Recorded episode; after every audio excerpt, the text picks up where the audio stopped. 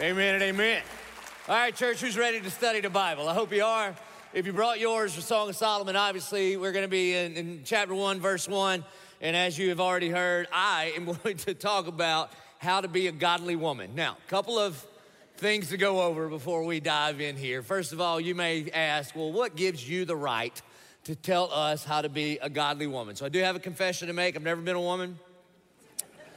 So this is a bit like a Catholic priest doing marriage counseling, you understand?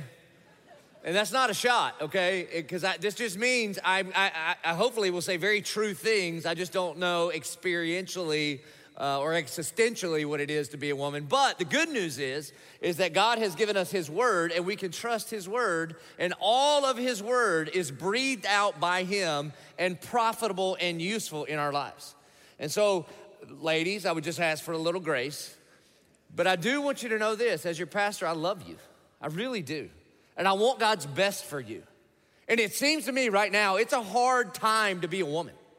I mean, because what you are asked to do is typically by what the world offers you is one of two extremes. Either one, they basically just say, well, just be a man in a skirt. That's one option. And then the other is treat yourself like a commodity. Use your body uh, just, just as, as a commodity to be used up and cast away. But that is not what God's word has for you. So we are going to talk about what it means to be a godly woman. Now, I do have a few things uh, that are working for me. One is I helped uh, create a young girl, and I am raising a young lady right now who's 11 years old. So I've been trying to figure that out and paying attention in the world. And I have been studying one particular godly woman for over 20 years. In the fall of 1998, I was working out in the gym, and uh, that used to be a lot more important than it is today, obviously, but I was into it, and so I was bench pressing as heavy as I could because I thought chicks would dig that. Turns out they're not as impressed as you would think, boys. So you're wasting your time. But anyway, so there I was doing that, and I, I looked up, and in the gym walks this beautiful little blonde ponytail, comes bebopping in with some extremely tight shorts. And I felt like the Lord spoke to me. It was like a one on one mission trip, was what he had called me to. And so I was very attracted to this girl.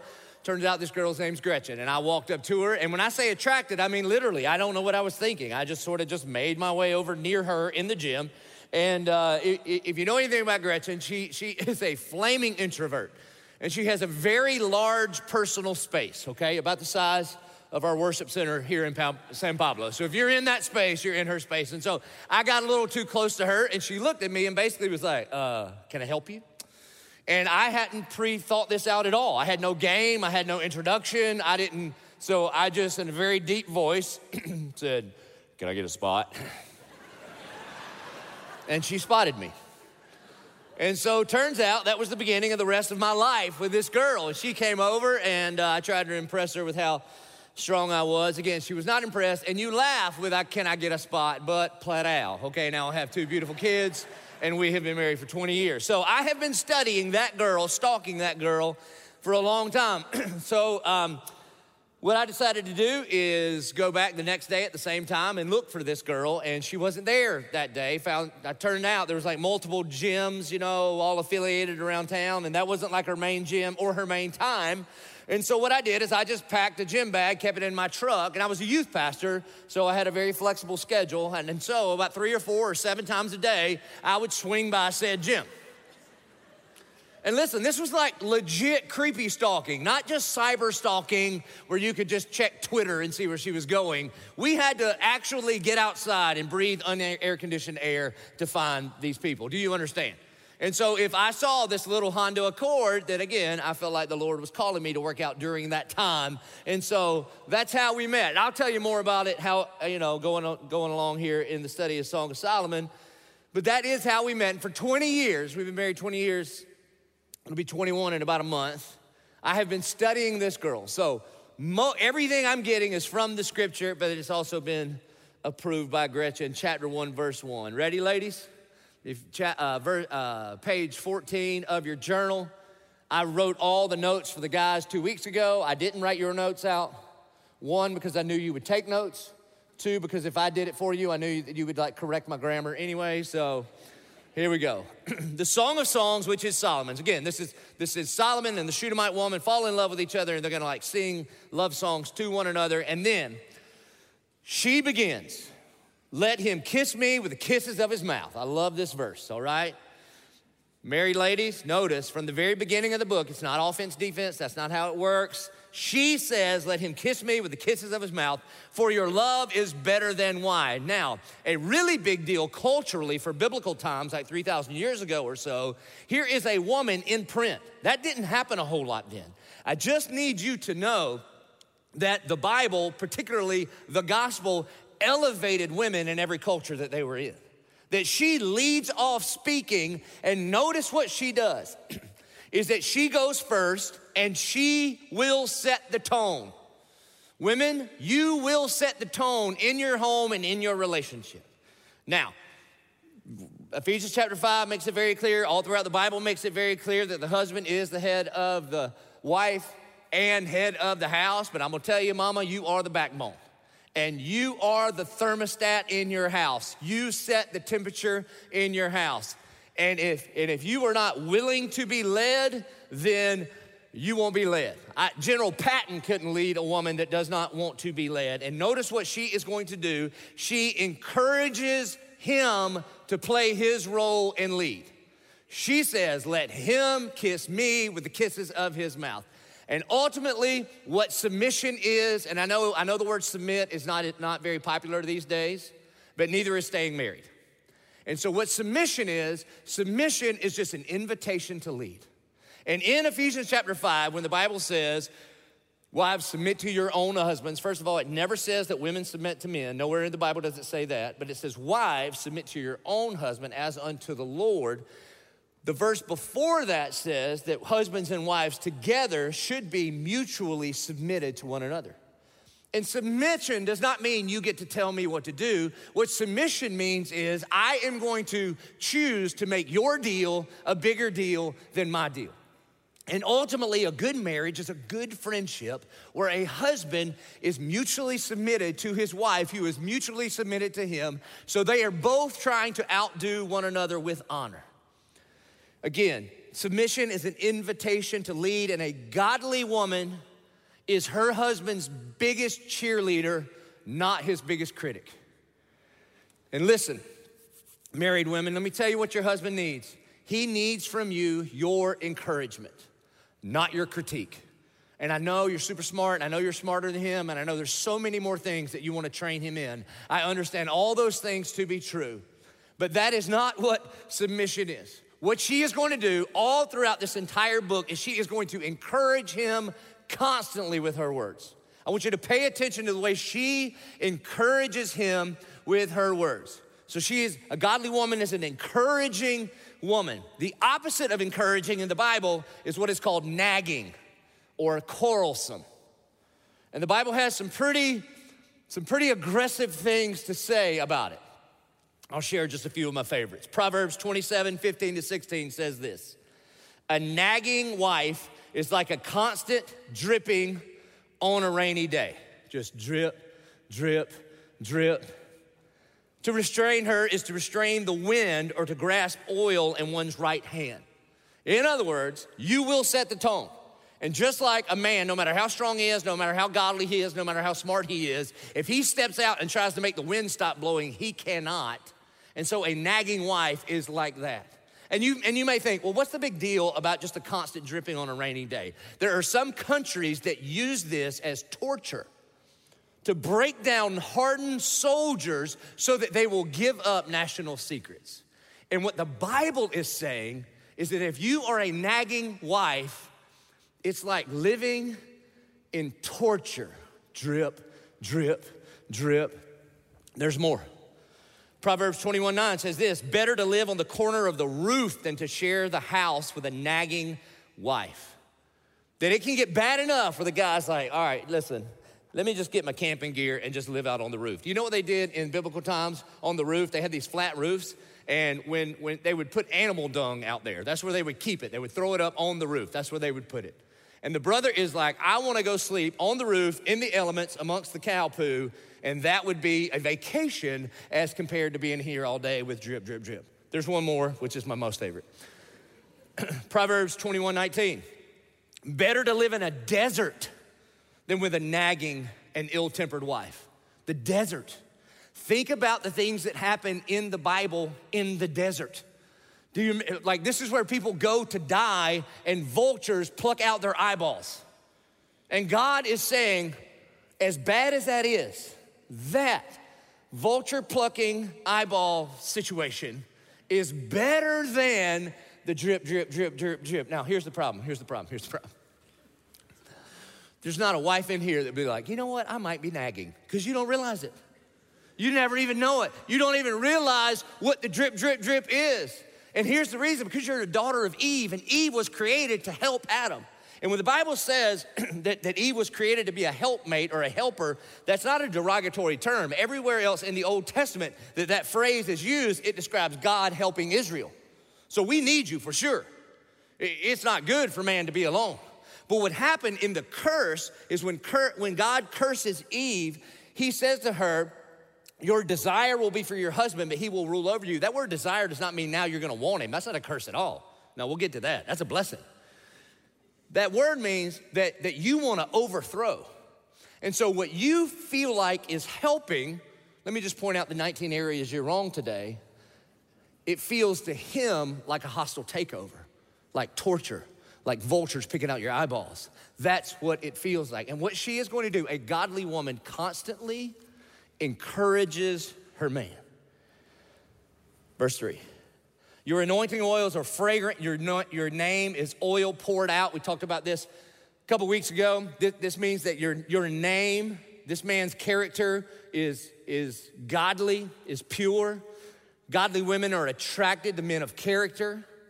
She goes on to say, therefore, virgins love you. Now, notice, she continuously builds him up with her words. And every time you correct him, like without his invitation, it feels like you are tearing him down. And I know this, this might be news to you, okay? But what your man wants from you more than anything else is he wants your respect. That's what he wants. And you may think, you may think, no, no, no, he wants to be loved by me. And honestly, as important as that is, that, that's not actually true. What he wants is to, is to feel like the man. Is, is, he wants to have your respect. Because everybody loves us, right? Grandma loves us, the dog loves us. My daddy told me this one time, it's horrible, don't ever repeat this, it should never be said in church, but he said one time to me, You wanna know who loves you? Put your dog in the trunk, put your wife in the trunk, drive around town for an hour, open the trunk, see who's happy to see you. That's who you find out who loves you, okay? Don't you ever repeat that.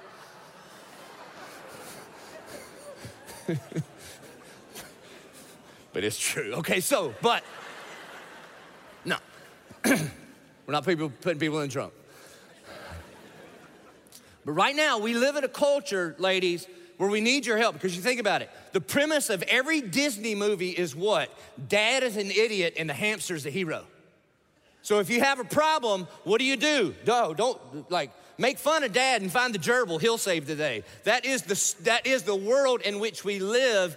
And, and, and I'm telling you, I'm telling you, God has put you, if you're a married woman, God has put you in your husband's life to echo the reality that his divine power has given your husband everything he needs to accomplish everything he has been called to accomplish. Are you encouraging him with your words?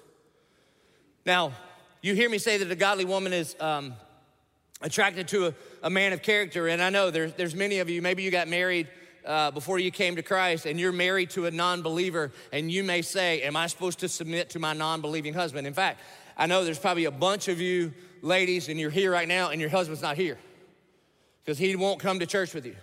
And you say, What about me? And I, I, I would say this I would say this that you for sure should love and honor and respect and serve your husband. And please, please, whatever you do, don't go home to your husband who doesn't attend our church and nag him to death about the things that he's supposed to be doing that he's not doing. And please, whatever you do, don't quote me. Don't go to your house. Well, Pastor Joby said, you know, hold on, okay? I have never met the man who has been nagged into the kingdom of God. What I know is the Bible says, not even responding. the Bible says that it's God's kindness that leads us to repentance. So, ladies, if your husband's here not isn't here with you, then ultimately what ought to happen is that the, the transforming power of the Holy Spirit should so work in your life that the fruit of the Spirit should be so evident in your life that regardless of what your husband believes about Jesus and church and the Bible and eternity, that the more you go to church, the more he is a fan of what we're doing here at this church. And you watch God use that in his life to draw him to repentance. Verse four, she says, Draw me after you let us run. Notice, notice she is setting him up to lead. Draw me after you. Let us run. The king has brought me into his chambers. Once again, submission is an invitation to lead. And I know, I know there's all kind of different temperaments, all right? But submission is just trusting God enough to lay down the reins so that he can play the role that God has ordained him to play. And listen, every man was designed to lead, and he will lead. He'll either be a good leader or a poor leader. And here's what he needs to know from you he needs to know that you think he has what it takes and that you are on his team. And so, this is what she's doing. She's inviting him to lead.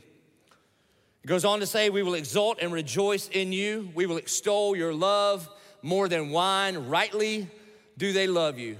These people talking here are her friends. They join in to talk about Solomon. A godly woman has godly friends. Ladies, do you have godly friends? Like the friends that you spend your time with. Do they help you cultivate a relationship with Jesus Christ, or are they more concerned what you think about them than they are concerned about you? Do they always tell you just the things you want to hear, or do they tell you the truth and the things that you need to hear? Man, praise God, my wife has some godly friends. She really does. They all go to church here. She met them all here. And I love it. I'm telling you, I love it when I say, You got plans? What, are you doing tonight? That kind of thing. And she, she begins to say, Well, me and Rebecca and Carrie and Holly and Addie, we're going out. Why? Because I'm telling you, I don't know what they talk about. I don't know what they do. I think they get together and just encourage. It's like wife boot camp. I'm not sure what's happening. But I love it because when she comes back, I'm just telling you. I mean, just recently, she's like, I, I need to get away. An elder's wife called me and said, We're gonna get away. I, please, please, please. Why? Because a godly woman surrounds herself with good, godly women in her life. And you may say, But I don't know any of those women. I'm just gonna tell you, ladies, you are terrible at making friends. You're not good at it. You're not. You just show up at church and be like, I'm just gonna wait. Listen, see, dudes, here's what we do. We'd be like, hey man, you wanna be friends? Like, I don't know. You like to bowl? Nope. Golf? Uh-uh. Fish? Bingo. All right, buddy. Meet you at the dock. We're friends. Okay. It's built around activities. I don't know what y'all do. But you can walk into a Connect Center right now or go online and just click disciple group. And I'm not saying you gotta be friends with everybody in your disciple group. There's two, three people in your disciple group you're never gonna be friends with because they're weird. They are, man. If you don't have a weird person in your disciple group, I got really bad news for you. But anyway, you need the kind of women that are not just getting around with a bunch of like a bunch of complaining wives and just gossiping. No, no, no, no, man. You you need a bunch of women that are getting around together and gospeling one another to be the women God has called you to be. You see, she surrounds herself with some other godly women. Verse 5. She says this about herself I am very dark but lovely, O daughters of Jerusalem, like the tents of Kedar, like the, the, like the curtains of Solomon. Do not gaze at me because I am dark, because the sun has looked upon me. A godly woman is humble. A godly woman is a humble woman. She is not all hung up on what she looks like. Her exterior is not the most important thing about her. And what she's saying when she's saying that, that she's dark because of the sun. Ultimately, this is what happened. Is back then in biblical times, the more money you had, the more status you had, the less you had to do like manual labor. And what she's gonna say is, hey, I'm kind of a redneck. I've been working on the farm. Um, I, I, got a farmer's tan and some guns and some calluses on my hands. And in, and, and in that day, the standard of beauty was like pasty and plump. Too bad, dude, I'd be hot back in the day. Okay, but anyway. So today's standard of beauty, it's more like you've been wandering around in the desert fasting for 40 days and 40 nights, right? You're all tan, skin hanging off. looking like you need something to eat. But back then, so what she's saying is, I may not be much to look at because I got a farmer's tan because I had to work all the time, and and and and she's she's humble, and yet she's confident. I am very dark but lovely. You see, because oftentimes what'll happen is the enemy will take kind of a kind of a humble attitude and twist it to the evil first cousin uh, of humility, which is insecurity. But she finds her confidence not in what she looks like, but in who she is. And, and humility is not dogging yourself. Humility is not thinking less of yourself. Humi- humility is just thinking of yourself less. That a godly woman is a humble woman. And she said, My mother's sons were angry with me, that's her brothers, and apparently she didn't have the best relationship with them because she didn't even call them her brother. She says, My mother's sons were angry with me. They made me keeper of the vineyard. She had to work outside, but my own vineyard I have not kept. A godly woman is a hard work, working woman. Fellas, if you're single and you go out with a girl and she's a prima donna and everything has been handed to her her whole life and she has never had to work for anything, you might want to run like the wind blows because I'm telling you, if she grew up with a little Barbie Jeep and she expects one day for you to provide for her a nicer Jeep than the Barbie Jeep that she had growing up, and she's 22 years old, this will be a tough situation. You see, because a, a godly woman is a content woman. She is grateful. And she is a hardworking woman. Now, one of the questions that I will get often is from Christian women with kids should a Christian, should a, should a mom work? Should a Christian woman married with children work? Well, I've got good news for you. You don't have to listen to me on this because there is a doctrine called the priesthood of the believer, and the Spirit of God lives in you if you know Jesus, just like He lives in me, and you don't have to have my permission for anything. And so, what you need to do is pray about that for sure and trust God that you and your husband and your family can figure out God's will for you and your family and what's best for you and your family. Because some of you, some of you ladies, you are chasing after an American dream at the expense of your family right now. And you should do, do with less now for the sake of your kids and for the sake of your family. And there's some of you that God is going to tell you, yeah, you should go home and make some significant lifestyle changes. Some of you need to change what you do and you need to go part time so that you can spend more time at home with your family, with your kids. And then there's some of you that are at home because you're trying to live into some kind of evangelical idea that you were given. And for the sake of your children, you need to go to work because you're driving them crazy, okay? And so in the scriptures, there were women that worked like Proverbs 31 and Phoebe and Lydia. And then also you get instruction in Titus chapter 2 that says that, that a godly woman should be, should be focused on home. So you pray like crazy and do what God tells you to do. What we also see here is that a godly woman knows how to submit to authority. A godly woman knows how to submit to authority. Interestingly enough, nowhere do we ever hear mention her dad in all of the Song of Solomon. That apparently there's a single mom with a bunch of kids, and her brothers essentially had to raise her. And though she did not like what they told her to do, she submitted to their authority. Single guys, if you were going out with a girl and she does not know how to submit to authority, I'm telling you, run, for us, run and particularly if she has never submitted to the perfect authority who is Jesus Christ, then what do you think is gonna happen when she gets up under your authority? Because he is a perfect leader and he always perfectly leads. How do you think it's gonna go when she gets up under your imperfect leadership with all of your ego and insecurity? It's gonna go not good. You could jot that down.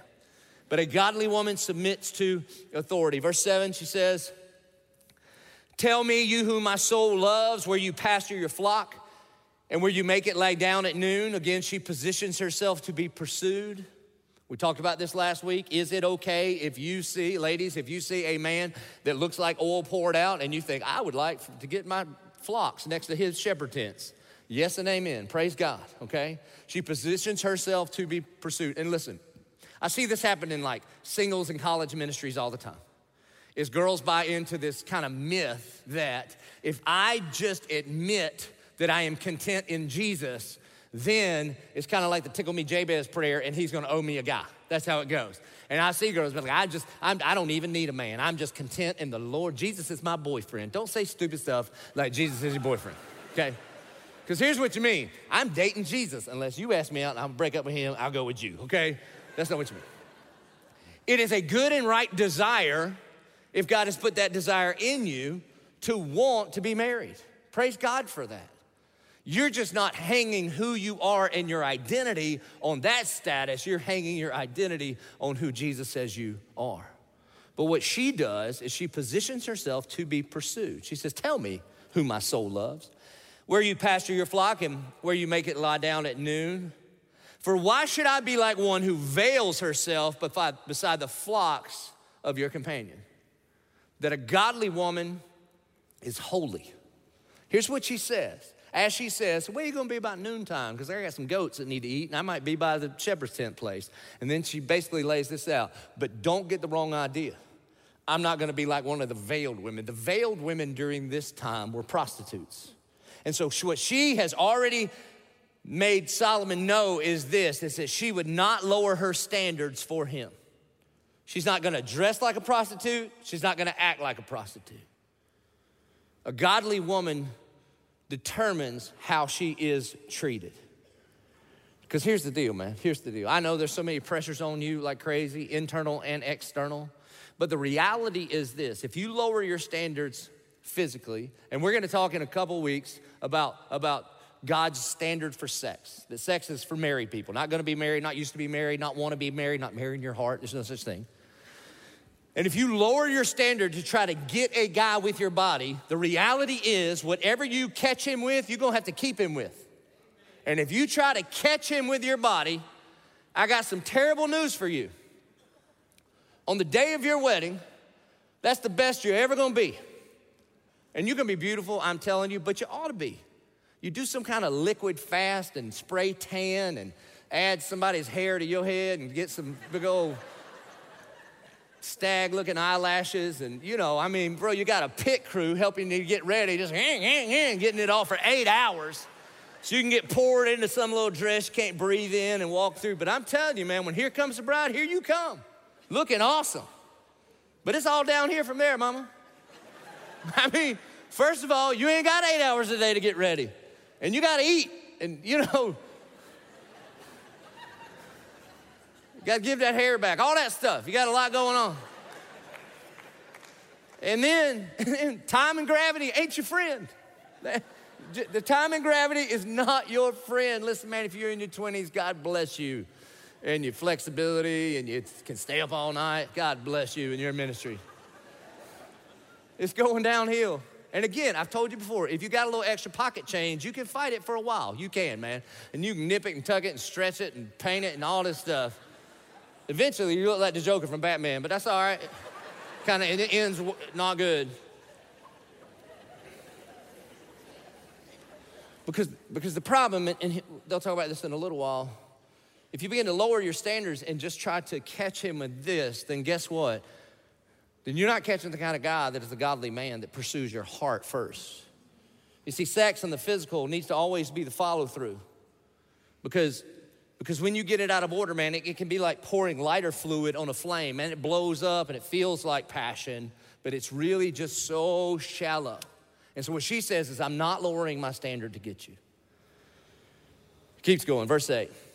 If you do not know, O most beautiful among women, follow the tracks of the flocks and pasture your young goats beside the shepherd's tents. I could pair you, my love, to a mare among Pharaoh's chariots. Your cheeks are lovely with ornaments, your neck with strings of jewels. We will make for you ornaments of gold, studded with silver. And while the king was on his couch, my nard gave forth its fragrance. This is her like dreaming about him. Look at verse 13. My beloved is to me a sachet of myrrh that lies between my breasts. Verse 14. My beloved is to me a cluster of henna blossoms. A henna blossom is this little pretty flower that, that blooms out in the desert. My beloved is to me a, henna, a cluster of henna blossoms in the vineyards of Engedi. Now, last week I told you what Engedi was. When David was on the run from King Saul out in the desert close to the Dead Sea, if you ever go to Israel with me, I'll take you there. And, and there's this beautiful oasis with, with uh, waterfalls and little deer running around and caves and, and all this lush greenery. And what, what she is saying is, When I'm with you, it's like being on vacation. Like this world is all desert and gross and tough, but being with you is an Engedi. It is peaceful. Now, listen, husbands. Last week I told you, or two weeks ago I told you, what are you doing to provide Engedi for your wife? And now we're gonna talk about what does she need to do to provide Engedi for you. But if you didn't do your part two weeks ago, don't be talking about Engedi. Don't be coming home be like, how about some Engedi? She's gonna say, Engedi off me because you didn't do your part. You understand? Now, wives, how are you providing Engedi for your husband? How are you providing Engedi? He is not as complicated as you think. You know what one of the primary answers is, okay? Are you an oasis? Like, just let's make it very, very simple, okay? How do you greet him? Did you know multiple times a day you get to greet your husband? How does that go? Like when he walks in the house or when he wakes up or whenever it is that you say hi to each other, is he greeted with like a you should have, like drip, drip, drip, and a list of things he needs to do? Or is he greeted with peace and respect and love? Are you an Engedi and how are you providing it for him? You see, some of the calls I'll get sometimes, some good old Christian girl fresh out of a Beth Moore Bible study is like, Pastor, I need you to call my husband. Okay, why? What's going on? Well, he works too much. And I heard you say that he's supposed to love me like Christ loved the church and value me, and he don't value me. He's at work all the time. And I'm like, all right, well, did you tell him? He's like, yep, I told him. I've called him six times and I've texted him twice and I put it on his Facebook and I did Twitter and I bought one of those airplanes with a Ted come home from work thing and I'm flying it by his office. I'm like, all right, drip, drip, drip, drip. It ain't gonna work. Here, here's, here's the reality, okay? Every man was created to lead by God's design. And every man will lead something, and what he will lead is where he feels competent to lead. A big part of your job is to create an environment in your home in such a way where he feels competent to lead there. Because at work, guess what they do at work? They make him feel competent to lead. They give him a title, assistant to the general manager. They give him a name tag. Look, they do reviews when and they say here's what you did good and here's what you need to work on and they give him a paycheck. We want you to come back next week and we're going to keep giving you paychecks. And sometimes your husband at work he says we're going to do this and the whole room is like yes sir and they do what he says. It's unbelievable and then what begins to happen is then all you do with every text and every nag is what you do is say, I want you to leave that environment where you have been made feel where, where you feel so competent to lead, and then I want you to come into this environment where I have already pre-told you that you are incompetent. Why are you late? Now again, I'm not giving him an out, okay? Every husband, quit listening to this. You go back to two weeks, love your wife like Christ loved the church, and, and, and you value her above everything in, in your life other than Jesus Christ. But this is what Engedi is for him that you greet him with love and respect, and you create the kind of environment. I dare you to ask this, wives. I dare you to ask your husband, what is Engedi for you? And then you're gonna need two answers because the first one's always the same. Verse 15 Behold, Look what he says there. Behold, you are beautiful, my love. Behold, you are beautiful. All right. That a godly woman is hot. Now, let me talk about this for just a second. When I first taught this, I was teaching it to men, so I had to dumb it down and said, All right, boys, here's what you're looking for. You're looking for holy, you're looking for humble, you're looking for hardworking, and you're looking for hot. Now, I just wanted to start with the same letters because they're big, dumb animals and they can't remember much, okay? Here's all I mean attraction is important. Attraction is important, but not just physical attraction. The Bible says, like a, like a gold ring and a pig's snout is a woman without discretion. Like if you see some beautiful woman in Hollywood or something and she's just not godly at all, you look at that and you go, what a waste. What a waste. Because that's like taking a, a 24 karat ring and putting it in the snout of a pig. Can't even appreciate it. But men are visual, and so wives, all I would say is make an effort. That's all I'm gonna say about that. It'll get awkward for all of us. But look what it says it says, Your eyes are doves. Your eyes are doves. That she is peace. That a godly woman is peace. Now, husbands, let's talk about this, okay? Your wife is your standard of beauty, period, in dot. Your wife is your standard of beauty. So that means if I'm like, so what kind of girls you into? Well, that just, it depends on who your wife is. That's what you're into. If she's tall, you're into tall girls. If she's short, you like short. If she's thin, you like thin. If she's formally thin, you like formally thin. Whatever. Okay, she got curly hair, you like curly hair. Next day she straightens it, you like straight hair. If the humidity hits it and it finds itself kind of in the middle, then that's what you're into that day. Do you understand what I'm saying? Your wife is your standard of beauty. and and look what she's saying, man. She said at the beginning, Don't look at me, I got a farmer's tan. And he's like, You got some barbecue stain on your white t shirt. That's what he's doing. He's like, That's what I'm in. Funny enough, that's what I'm into. I like farmer's tans, okay? And so, and this all started all the way back. Think about, think about when the very first man and woman got together. God creates Adam, and then he Adam is gonna name all the animals. And what he's doing is he's looking for someone suitable for him. That's what's happening. And at first, I believe Adam was incredibly creative. He was like, duck-billed platypus, hippopotamus, rhinoceros. And by the end, he was like, rat, gnat, cat, bat. God, this ain't working. Then God puts him to sleep, takes his rib, creates Eve, and then Adam wakes up and sees his naked wife and says, Whoa, man. He begins to sing, literally, he begins to sing in the Hebrew. And when he calls her woman, bone of my bone, flesh of my flesh, in Hebrew, that's, that means basically from me or mine. He's like Labrador, billy goat, whitetail buck, and then he sees this woman, he's like, my, mine? Mine. Shotgun. He calls shotgun on Eve. Do you understand? Now, do you know what God did not do? God did not run like a, a the bachelor. God didn't say, all right, I've created like seven different women here from all different sort of colors and sizes and shape. No, no, no, no, no. And you're gonna take them around the garden and lie to them and be like, no, I love you. And then we're gonna do a rose ceremony, and then you go pick the one and we'll send all the rest to hell. That's not what he did. he said, here she is. Here she is. And Adam said, mine. Husbands, your wife is your standard of beauty. He says to her, Behold, you are beautiful, my love. You need to tell her this all the time. He repeats it over, over, over and over and over. And I hope and pray, I hope and pray, fellas, you have never been dumb enough to critique your wife physically. Okay? I hope you have not. Because we live in this world, man, that is lying to our girls. It says, if you're not beautiful, you're not lovable. And even beautiful, man, how about this? The girls in the pictures on the front of the magazines can't even live up to their own standard because the pictures aren't even real anymore. Do you realize that? But what you are telling your girl is this no, no, no, no. Behold, you are beautiful, my love. Behold, you are beautiful. Your eyes are doves. By the way, fellas, this is why pornography will kill your relationship. Because you start looking at pornography, here's what you're telling your wife you're not enough. And one girl isn't enough, and a real girl is not enough.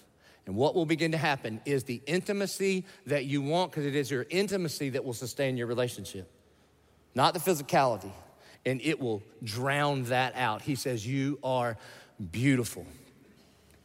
And look at her response Behold, you are beautiful, my beloved, truly delightful. Our couch is green. The beams of our house are cedar. Our rafters are pine. A godly woman consistently encourages him. She doesn't compare their house to everybody else's house.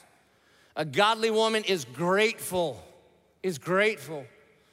Ladies, if you are blessed enough to have a man that is stepping up to his mantle of leadership to provide and protect for you, what she is doing is she's saying, I love our house that a godly woman is content. And I'm telling you, I've told you this 50 times now, but the best thing Gretchen's ever told me is not I love you or not great sermon. The best thing she's ever told me is this thank you for my life.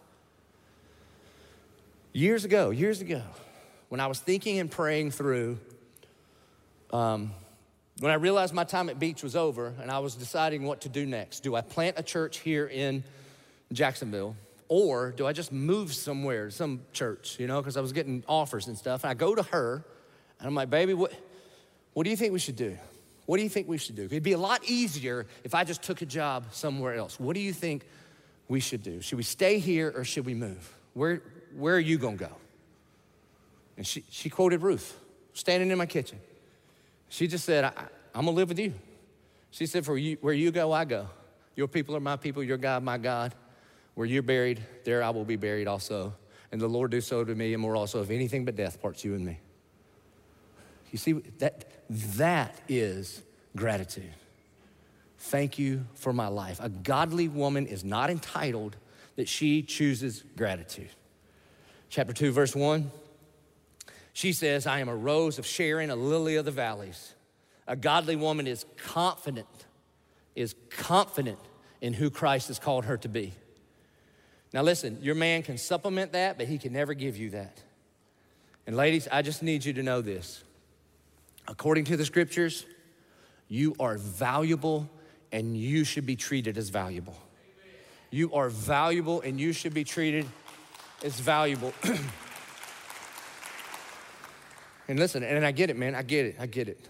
I live with a woman who, who you, you look at her and you think she's got it all together. How could she ever struggle with insecurity or anything? Because she's super good looking and she's very talented. She's got a husband that loves her and healthy kids and all of this kind of thing. And every woman I know struggles with insecurity.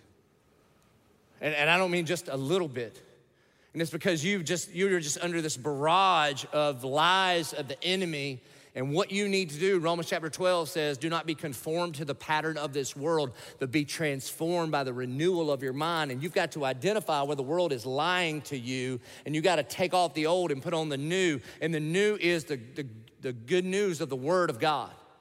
Every single one of you should write down Psalm 139 14 in the bathroom on a mirror where you're gonna see it all the time. And regardless of what you feel like when you're getting ready in the morning, because I get it, man, sometimes you don't like what's looking back at you, but what you, if you could just see yourself the way the Lord sees you, then it would change the way you feel about you. And Psalm 139 says, God, I praise you because I am fearfully and wonderfully made. Your works are wonderful. I know that full well. My 11 year old daughter's over here. I pray that over her every single night when I tuck her in. Because again, we live in a world that wants to treat her like a commodity, that says you got to look like this. If you're not beautiful, you're not lovable. And I want her to know that she is a wonderful work of God and that she would know that full well. And it's gonna be tough. Listen, man, we're sitting around the table the other night and uh, this week, and we did this little game at my house to try to get us all talking called Low High. What's the worst part of your day? What's the best part of your day? Right? That's what we do. So we get to Reagan, she goes, Worst part of my day? This boy called me ugly. Uh, right. I'm like, what's his name? Huh? What's, what's his daddy's name? Not because I'm gonna do something to an 11 year old boy, but I sure would roll up on dad and be like, hey man, what's this little punky raising doing? We gotta tighten this up, okay? And I'm starting to get all fired up and I'm asking a bunch of questions. And I was like, well, did it make you sad? She's like, I'm not ugly. He's ugly. I'm like, you dang right. You're fearfully and wonderfully made, girl. know that full well, that little dumb, ugly boy.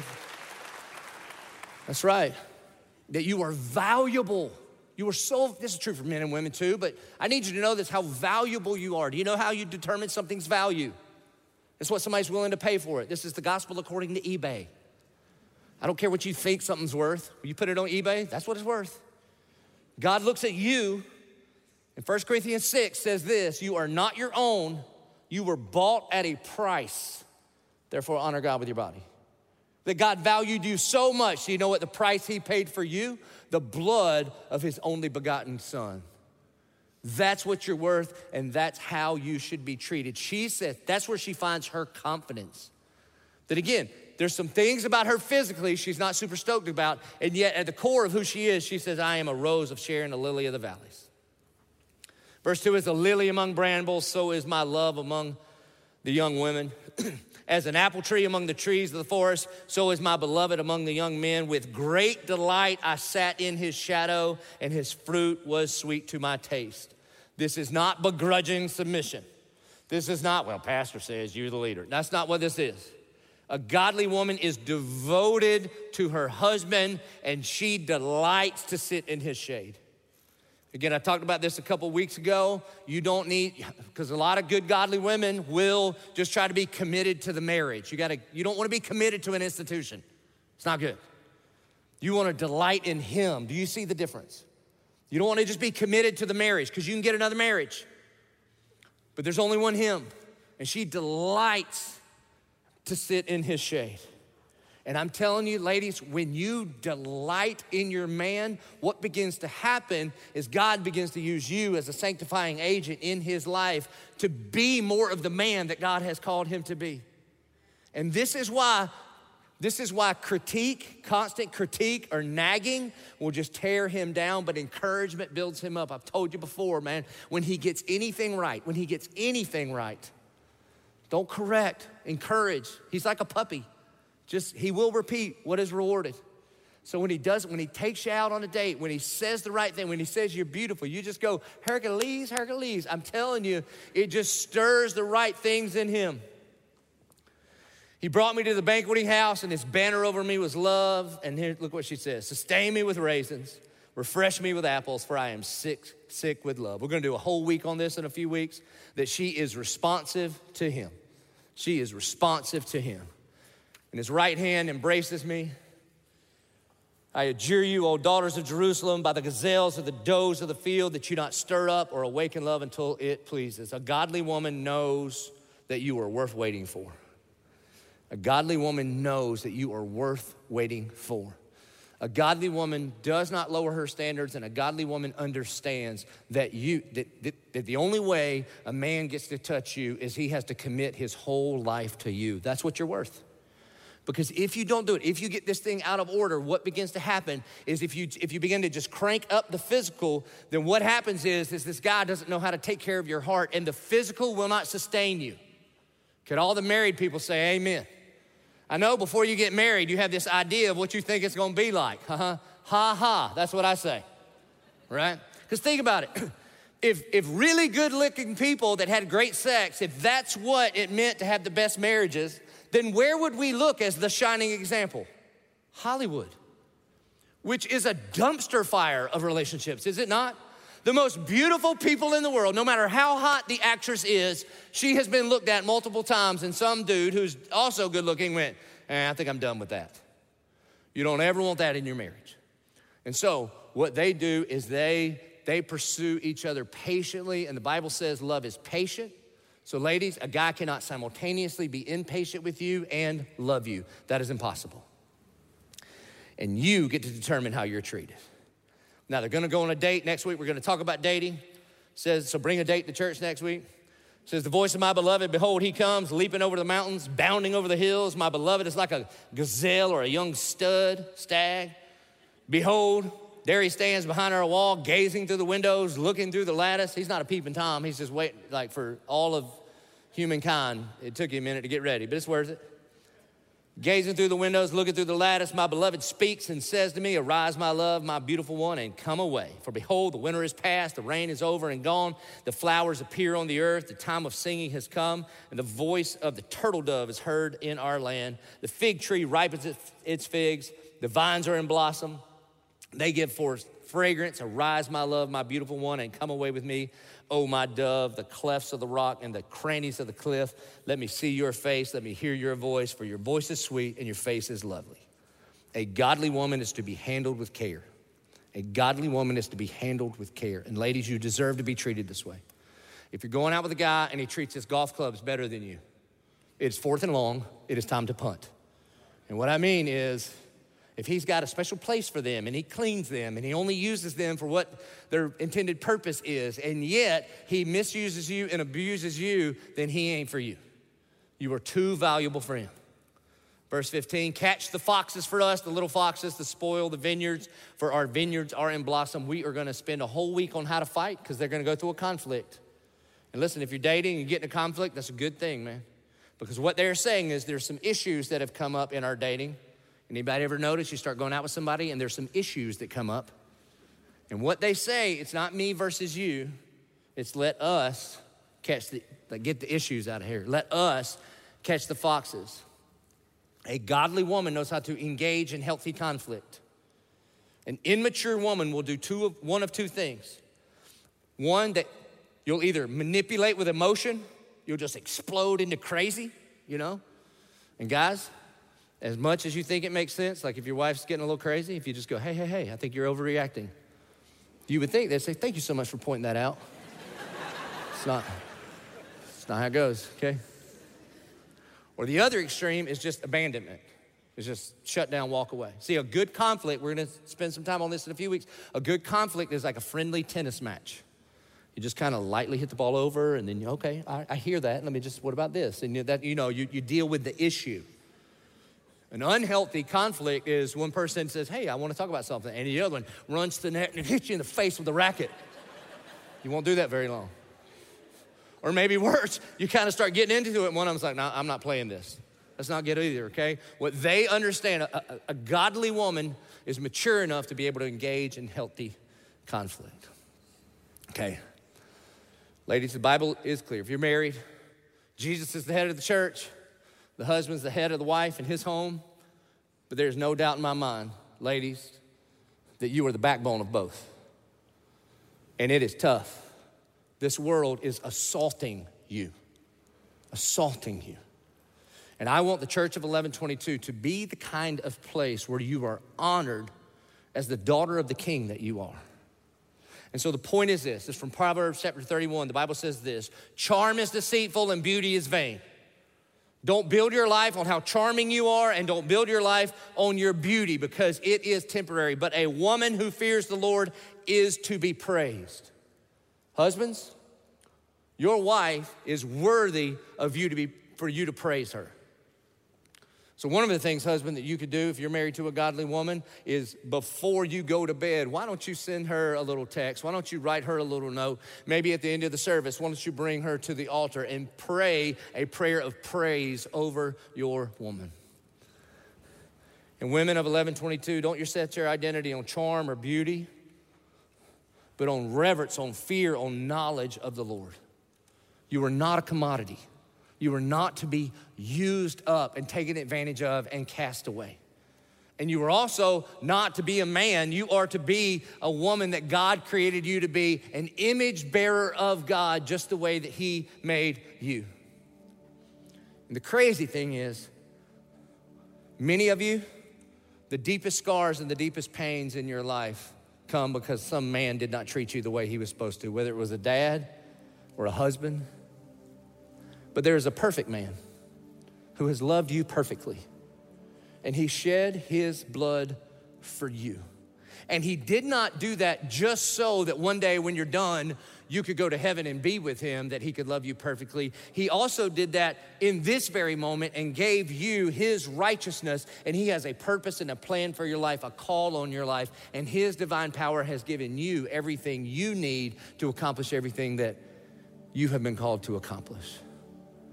And it is a great high calling that you have been created in the image of God as a woman. And I want to just pray for you. And I, as long as I'm lead pastor, I want this place, the Church of 1122, at all of our locations, I want to create the kind of environments around here where a woman who fears the Lord is worthy to be praised. That we would treat all of our sisters in Christ whether they're our daughters or our wives or our coworkers or our friends, all of our sisters in Christ would be honored and valued because you are valuable and you should be treated as valuable. So, if you would join me by bowing your head, I wrote some words down that I want to pray over us and then we'll respond. Would you bow your heads? Women of the Church of 1122, you will no longer be defined by what this world says you are to be. May you walk in a humble confidence that comes only by finding your identity in Christ. You are valuable, therefore, you should be treated as valuable. You are precious, therefore, you should be honored. You are worth waiting for, and you are worth pursuing. And in this world, the only thing you need to be concerned about is being the woman that God created you to be. And that's exactly what we all need you to be. Our good and gracious Heavenly Father, God, I pray for the women of 1122. God, the little girls in our kids' ministry, all the way up to the great grandmothers and widows and everyone in between. God, we thank you for the role of the women in your movement, in your church. The ones that first identified the resurrected Christ, the ones that first shared the good news of the gospel that he is alive the ones that have served so faithfully. And God, I pray a hedge of protection around the women of 1122 because our enemy prowls around like a roaring lion, seeking to devour their identity, seeking to devour good, godly relationships. And God, I thank you. I thank you that you have called them, equipped them, anointed them, and appointed them to be exactly who you have created them to be. And Lord, I pray that they would find a confidence in you that is supernatural. We pray this in the good, strong name of Jesus Christ our Lord. Amen. Would everyone please stand? We respond around here.